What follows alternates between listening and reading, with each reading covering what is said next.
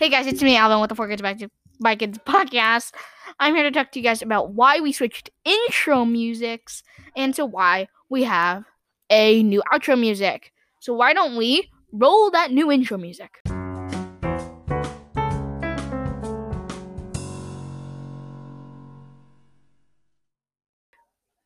Okay, so the reason why we switched outro musics I mean, yeah, outro musics is because I feel like the same intro music and outro music is kind of repetitive and it kind of just gives off this thing. But now, if we have separate intro and separate outro musics, you'll know when the episode is over instead of when it's starting or beginning.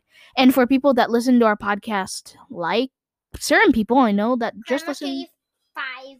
that just listen to our podcast, you're going to listen to that twice in a row because it's outro and intro as soon as you start that episode. So it gets very repetitive very quickly. So that's why we decided to switch intro music, outro musics.